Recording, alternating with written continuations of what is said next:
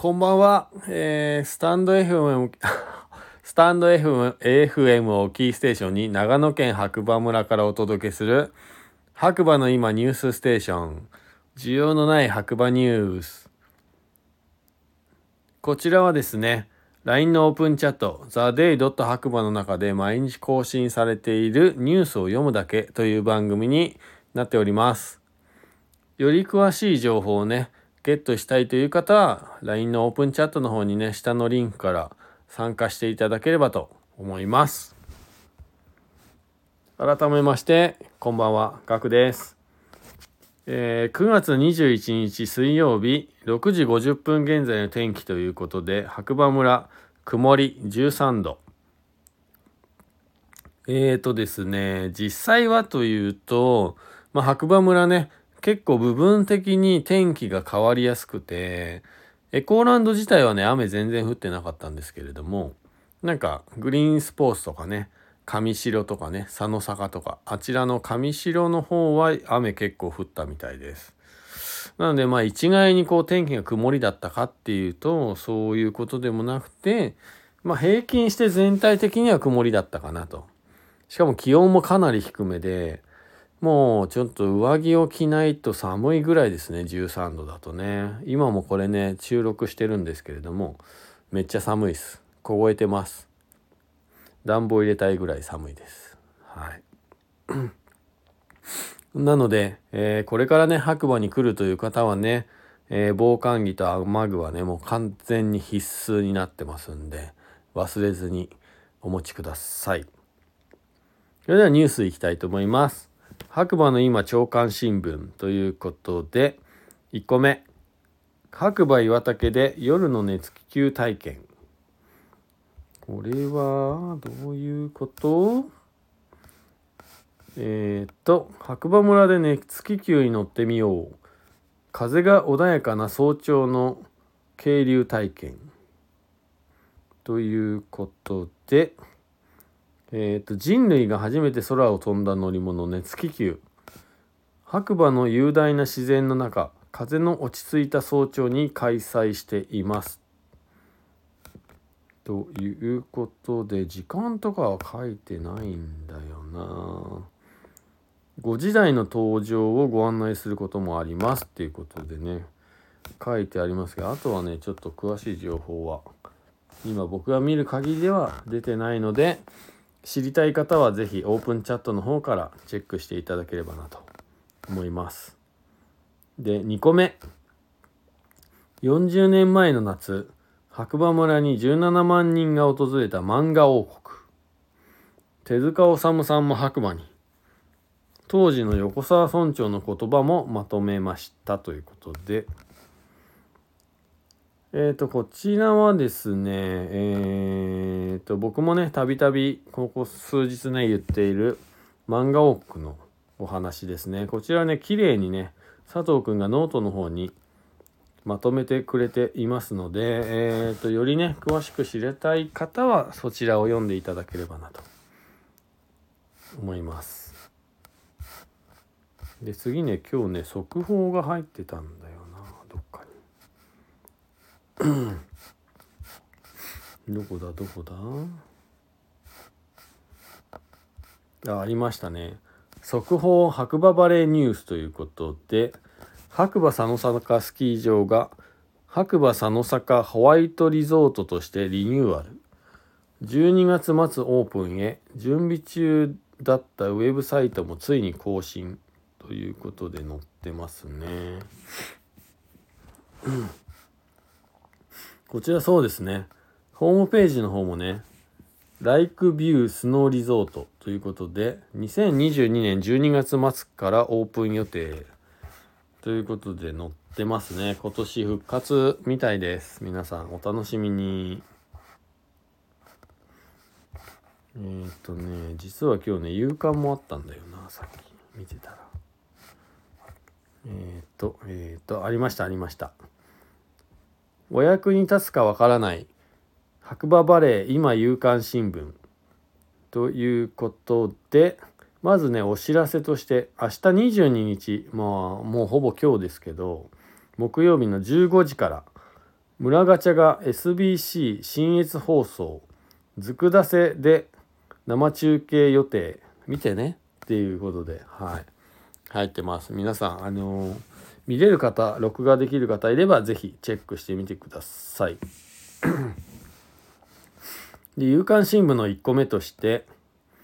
目標額は5000万円白馬村宿泊施設木人の挑戦。5000万円って半端ないですね。これどういうことでしょうか。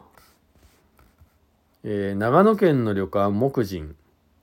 電脳戦記バーチャロンシリーズに特化したゲームセンターを作るクラウドファンディングを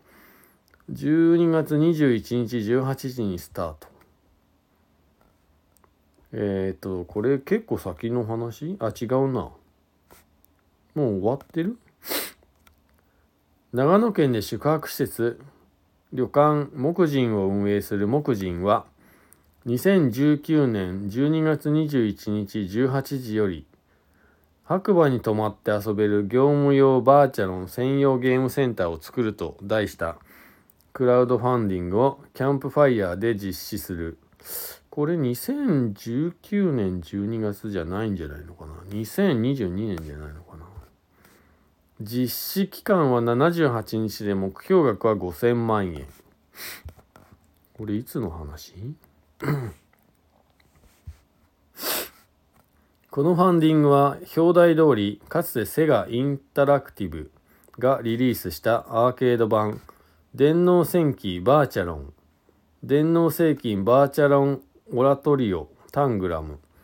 電脳戦記バーチャロンフォースに特化したゲームセンターを作るためのもの。このゲームセンターに予定されている設備は大型ライブモニターや失礼します。配信システム、実況席および観客席、グッズの展示棚、隣接したバーカウンターなど、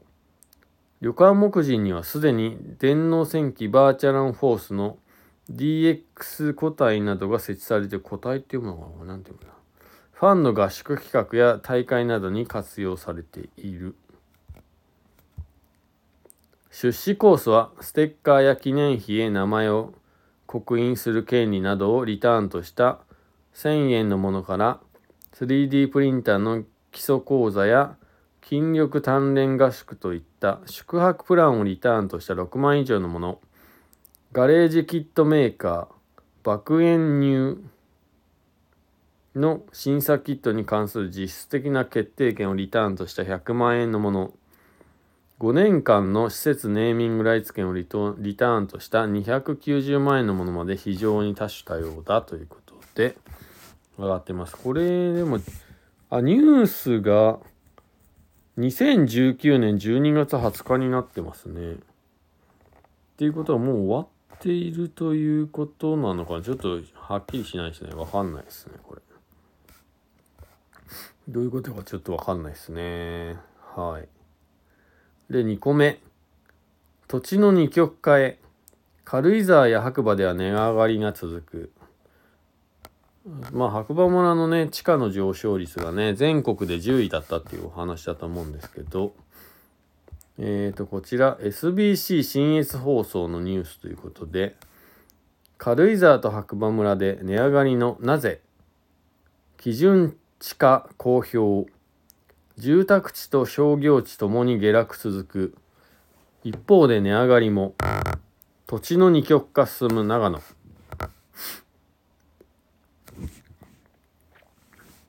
土地取引の目安となる基準地価が公表され、住宅地と商業地ともに下落が続く一方、軽井沢や白馬では値上がりが続き、土地の二極化が進んでいます。県が7月1日時点で77市町村の401箇所を調べたもので、2021年どこだ？2021年との比較では住宅地がマイナス 0.7% で26年連続、商業地はマイナス 1.0% で30年連続の下落となりました。前年と比べた下落幅は住宅地、商業地ともに縮小しました。住宅地で全国2番目の下落率となったのは、長野市豊野町の豊野中央遊園地周辺で-8.1% となっています。3年前の台風19号災害で浸水するなど、度重なる水害を警戒し転入する人が少なくなっていることなどが要因と見られています。一方、土地の二極化を進んでいて、軽井沢町は住宅地6カ所、商業地3カ所のすべての調査地点で上昇。また、白馬村でも住宅地と商業地、それぞれ2カ所が上昇していて、コロナ禍で移住や店舗の需要の高まりが要因と見られています。まあね、実際住んでる僕たちもね、ちょっとよくわかんないんですけど、はい、とにかくね、まあ土地の開発は進んでますね、一気に。僕の住んでいる家の周りもね、もう家ばっかですね、最近は。まあこの先どうなっていくのかなっていうね。ここにもなんか新聞をね、オイトタイムスのね、新聞を、上げている方がいますね。エコーランド県内最大上昇率。白馬商業地国内外の投資過熱ということで、県は20日、7月1日時点での地価調査の結果を発表した。アフターコロナの観光地需要を見込む国内外からの投資が過熱している影響で、白馬村北上エコーランドの商業地で前年を 13.3% 上回り、県内最大の上昇率となったということで、まさにね、僕が住んでいるところがエコーランドです。はい、いやー、どうなるんですかね、わかんないですね。まあ先ちょっとね、我慢強く見ていくしかないですね。はい。で、ですね、引き続き、TheDay 白馬とのね、コラボ企画ですね。アメリカンスタイルのバーベキューチャンピオン、ウッチーさんことね、ウッチーさん、間違えた、内山さんことウッチーさんとのコラボイベントがね、今月の27日の17時から21時のね、4時間で、